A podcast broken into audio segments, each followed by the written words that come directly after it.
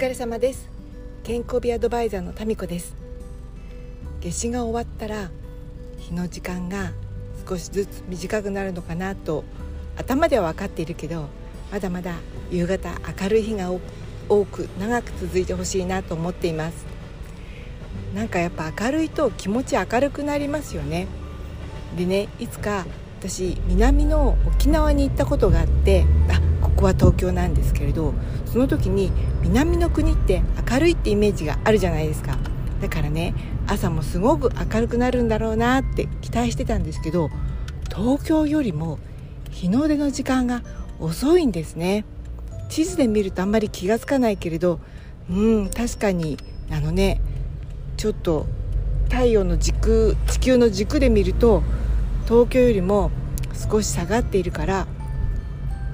そうかって思ってその時にねあもしかして東京だとっていうか日本だと千葉県の銚子の人とかってすごく朝早いのかなって早くにお日様出るのかなって思いつきました。本当はそんなのね小学生の頃に分かってると思うんだけどなんかね実感したことがなくてそれだったらその銚子に住んでる人たちってものすごい早起きなのかなって。逆にね夜は早く暗くなるからねあのさっさと寝るっていうかそういうことなのかなって思っていました。よくねヨーロッパとかあのえっ、と日付変更線を越えてというかその太陽の当たる時間が短い国ってもともとねも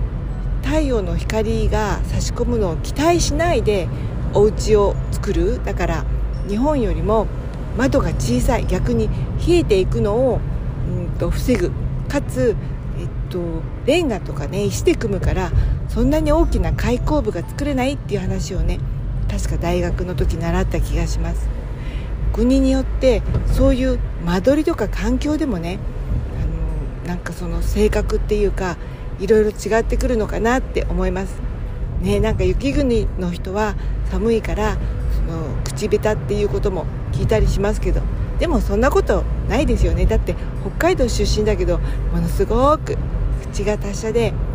よくしゃべる、ね、俳優さんとかたくさんいらっしゃるしあと歌手の方もいっぱいいらっしゃるから。でも多分平均するとそういうことなのかななんて思ったりします。今日はね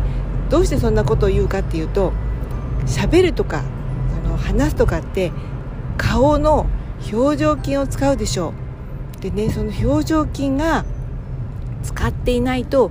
どんどん硬くなって凝り固まっちゃったりするんですよね。えっと多分女性だとねうんと笑いじわとか言って笑っているとシワができるから嫌だっていう方いらっしゃるかもしれないけれど逆にうんとシワが、うん、できるような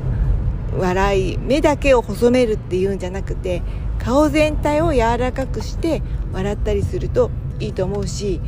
いつまでもね例えば60とか70歳になっても赤ちゃんのようにシワ一つない肌ってなんかねバランス崩れてるような気がします。シワはないかもしれないけど皮膚はちょっとこうコラーゲンがないというか張りがないというかね。